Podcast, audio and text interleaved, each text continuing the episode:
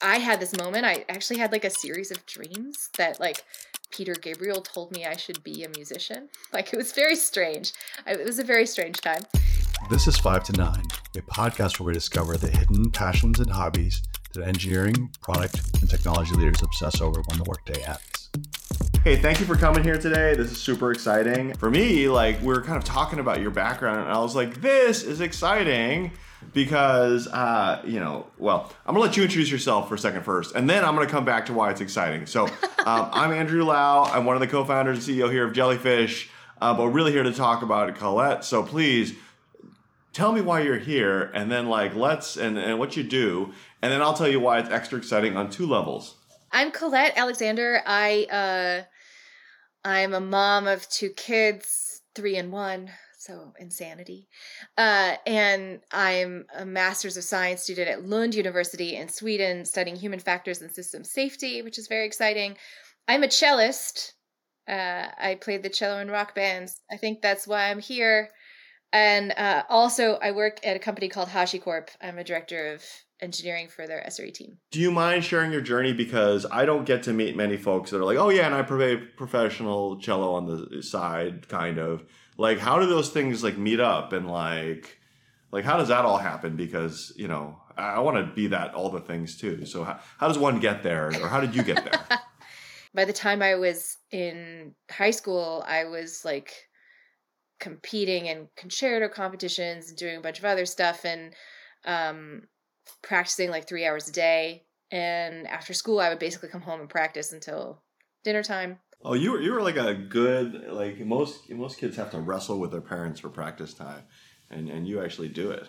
I mean, it was kind of like my best friend, you know, like I not that I I did I had friends too, like I had real friends too, but um but I hung out with my No, cello promise, I promise, I probably promise. more than I hung out with my friends. And yeah, I just I was really interested in it, you know, I when I was 16 or 17 I sort of had I like overplayed and so I I had problems with like numbness in my hands. I had to like kind of relearn how to play. And and that's around the time that you would normally prepare for conservatory, right? Like if you're if you're in if you're like super classical instrument nerd, you're like prepping for your conservatory audition when you're like 14, 15, 16. Oh, so you you knew it early early on. This wasn't just for kicks. Like you you were feeling that. I like kind of knew I wanted to do something with cello. But then this thing happened and I couldn't really prep as much. And I sort of was like, you know, I don't think I want to go to music school. And so I went to Sarah Lawrence. And I, and when I was also in high school, I hung out on Freenets. Uh, the first Freenets in the world were happening. So I was on Mnet back in the day. In college at Sarah Lawrence, I ran the student run web server. I was like a systems administrator for the student run web server on Oh, campus. you It were was like working both sides the whole box. time. yeah, so that was like how I got into computer nerd things. I had studied academics as well as cello the whole time, and I thought I was going to go to law school. And then September 11th happened. Like my first week at at um at my senior year in college and I had to take my LSATs like 5 blocks from ground zero like 3 weeks after it happened. So that was really wild and i really felt like the world had gone insane we had this i had this moment i actually had like a series of dreams that like peter gabriel told me i should be a musician. Like it was very strange. It was a very strange time. And uh and i was like you know what? I think i need to try to go to music school. But i felt so unprepared because i had not been at conservatory for like a master's degree. But i found this program at, california institute of the arts. They do like um world music there. They have like a lot of different like avant-garde contemporary classical program like folks com- composition. So i decided to go to cal arts for graduate school. I played like seven hours a day at cal arts. And i still was like oh i don't know what i'm going to do. I'm not really a classical musician. I don't feel like a classical musician. I'm learning all this world music. I'm learning all this contemporary music. I'm learning composition. And i was like looking at like foreign service exams and like i don't know. Maybe i'll like go do entry level. I, I had no idea what was what I was doing. And four days after I graduated, I had an audition with Rachel Yamagata, who's a singer songwriter, and she wanted a cellist to tour with her. You know, I was one of the only cellists who showed up who could improvise with her, um, who was willing to just sort of sit and improvise while she played, a lot of other cellists needed like sheet music and stuff, right? And so I fell into like touring with rock bands and working with rock bands for Wow. about 10 years. So that was like, Wow. whew, like all over the place. Yeah. All right, so that tells me how you got there. Yeah. How did you come back? Well, I, you know, I think like I worked with a lot of really awesome singer songwriters. The relationships that you develop with people that you tour with are super tight knit. It feels like you're at summer, like you're at summer camp. And so I loved, I loved it. But coming home from tour is really hard um, because it's sort of like coming down from that like you know high. And I found relationships very hard to keep. Like romantic relationships were Ah. really hard to keep because I would be out for you know, sometimes if, if I had a good year, I would be out for nine, ten months of the year. I would just be on Oh the my road. god. All right. And That's a lot of traveling. and in 2007, I, I got a really amazing gig. I I um I was able to tour with Josh Groban as his solo cellist, and I was sort of subbing for a, a cellist that had worked with him already. Um, but I she was out on tour with Gnarls Barkley. She couldn't do the A markets, which is what they call the like big city parts of a tour. A markets. I'm gonna learn that Um, word.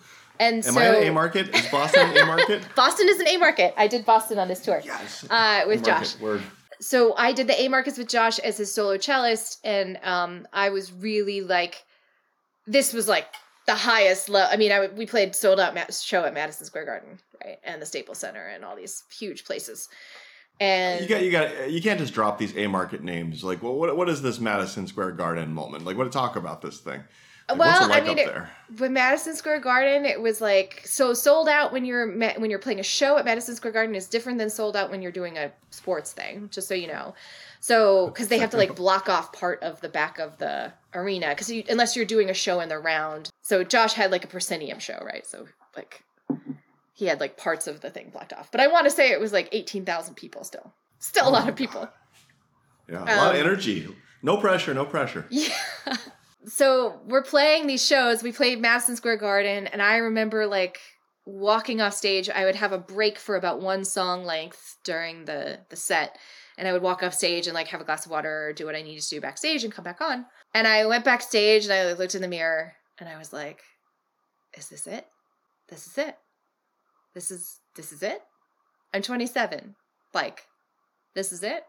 This is just a show. It is an amazing show." uh, but it is still just a show and it's ephemeral and i was sort of like if this is like the coolest thing i can say i've done when i die is this like am i cool with that and i was not cool with that i was very like this is Wow. cool i'm really grateful for it but i want i need something more like there needs to be something more um and i realized in that moment i i wanted to have kids i realized in that moment i wanted to have a relationship i realized in that moment i wanted to like make my own music and like kind of own what I was doing more, right? Like there were a lot of other things I wanted. Um, so I started kind of moving away from touring. Post that, like, you know, what's the what's the synergy? Like, how do you?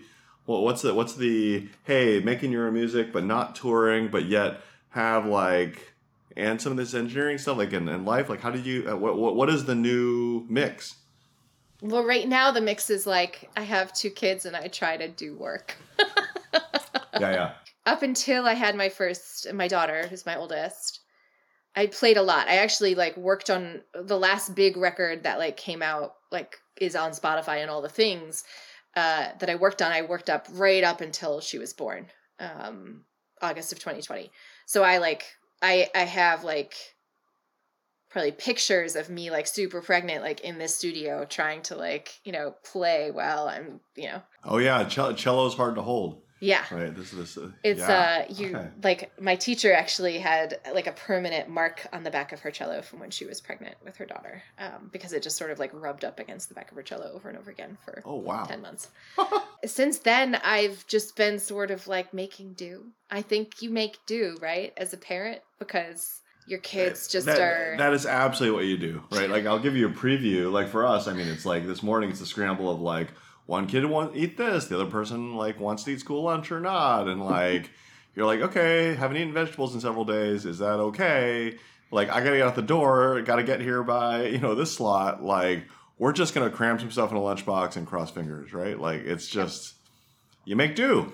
Well, hey, you were talking about your your your your touring experience and how do you think about it? Because you know Peter Gabriel has come up once already when we first connected. You, you told me you just came off a concert and Yep. the feelings. Can you express like you know like hey, are you get you know like look you don't have as much music in your life now. How does that feel? Like what does it mean? Right? Um, how do you think about it? kind of sucks. I mean, like my goal is to go back to playing to having more time to play. But i know that something has to give in that balance of my life. Like my kids will get older. I think that will help. I will finish my thesis for school. That will help. I think i have to go to some kind of like part-time like consulting tech thing at some point because i don't you still only have so many hours in the day. So that's my goal. We've talked about the things and how you got here. Can we hear some of your music? Okay. I will do a shout out to Greg Laswell. Here's about 12 of my cellos right up top.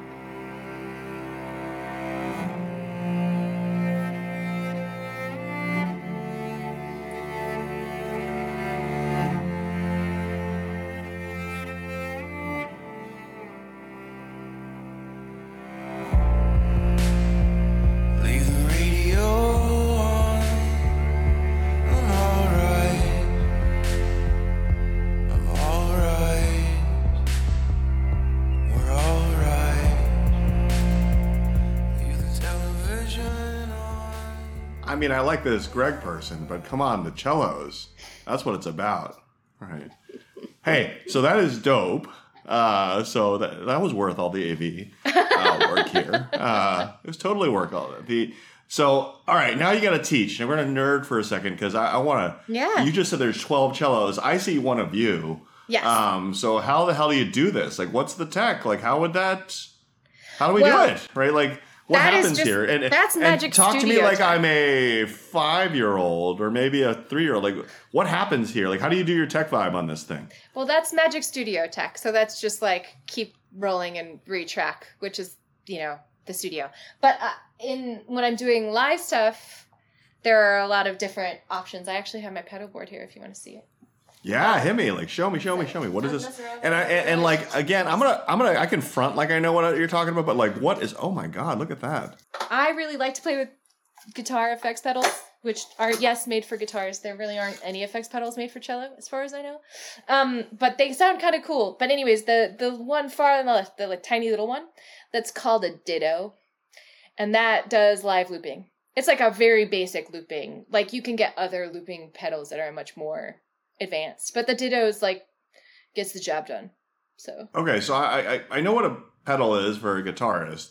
I never see them for cellists, and so like, but like, how does that work? Like, how do you how do you hit them? Like like last Yeah. I checked, cello doesn't have a have like it's not an electric cello, right? Because I you know like no, it's I, not, I have like a pickup on my cello, like in between the foot of the bridge and the the cello itself. oh you just kind uh, of like just attach it. You can just attach a pickup to it. Yeah, yeah. They make them. There's like a guy in New York who makes them for instrumental. Okay. Like it's it's a very it's a niche. Like rock violin and cello is pretty niche, but he makes these tiny little like it's a, just a copper transducer and it picks up between the bridge and the the Okay. wood. And, And and, and then then that thing feeds like to an it- amp or something like that, and then you, you, you well so i go into a tuning pedal just like a guitarist does. This is like a, a, a an acoustic di so that like boosts signal and i can like normalize a little bit there. And then i have like so my this is like what i would call my standard pedal chain plus one which is the pog right here but like this is my distortion pedal. This is like a cathedral electroharmonics pedal it has like a lot of reverb and delay and stuff so i can like switch through this on settings and then again this is my looping pedal.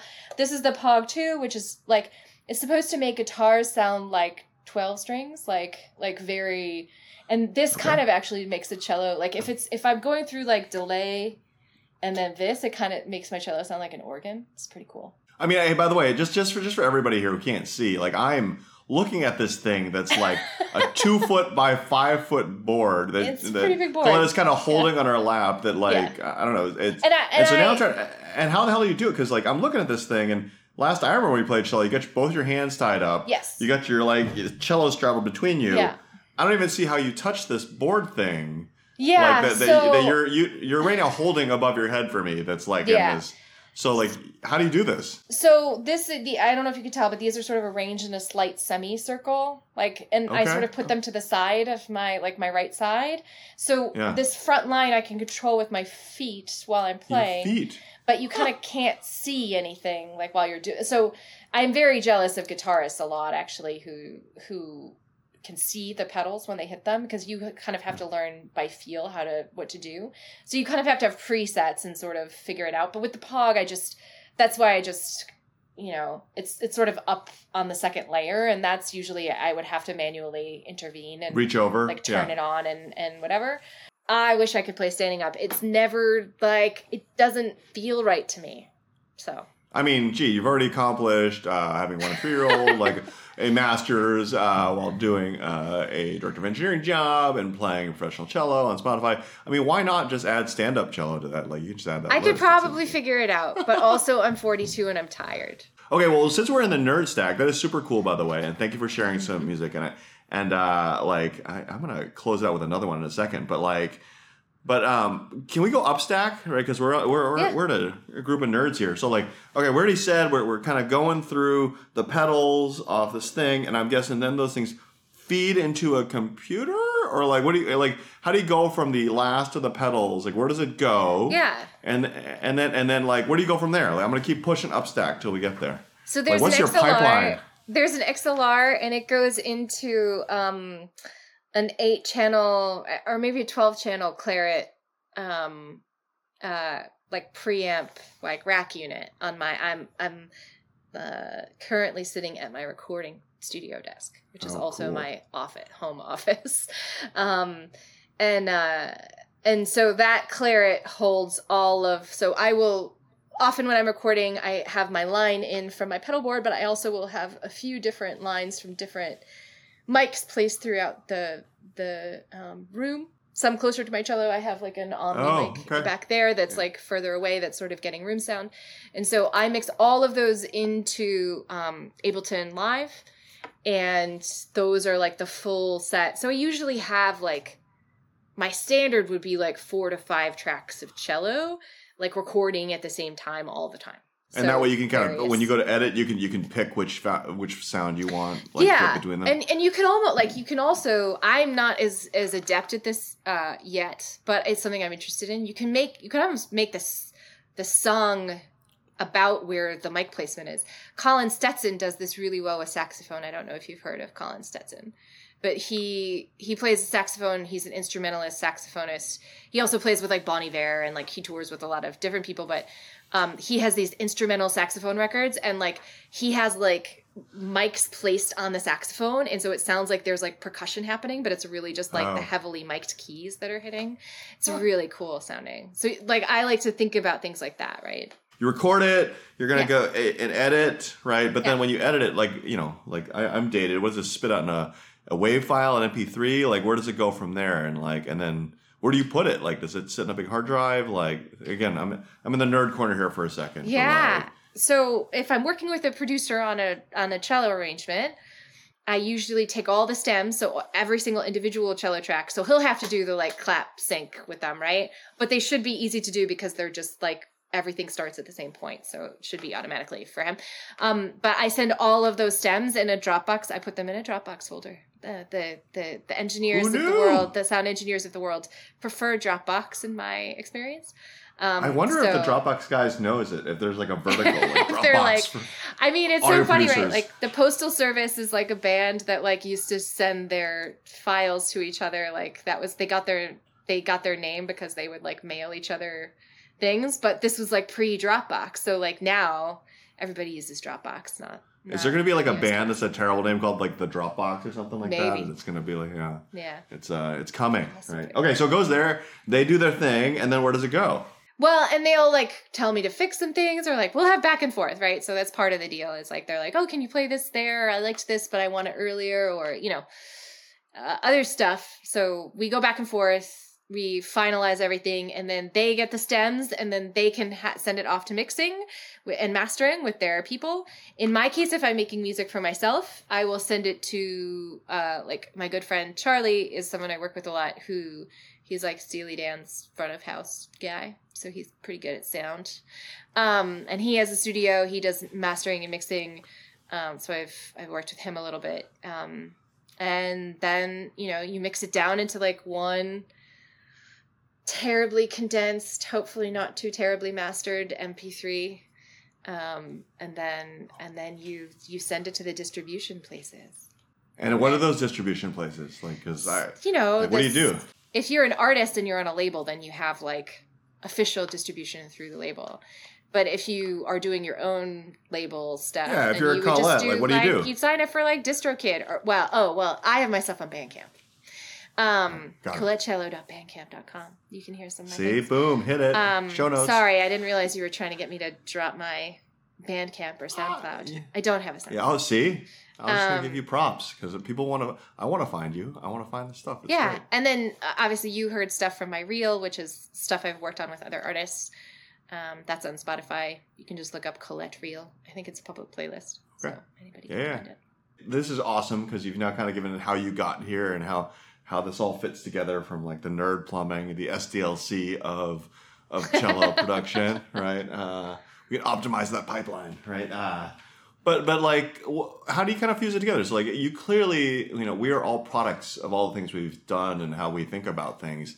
Like, so how do how does this how does this world of music project back to the way that you think about engineering stuff and like, or vice versa? I don't know. Like, how do they influence each other? I mean i do definitely like to say like everything i needed to learn about being in engineering management i learned from being in bands.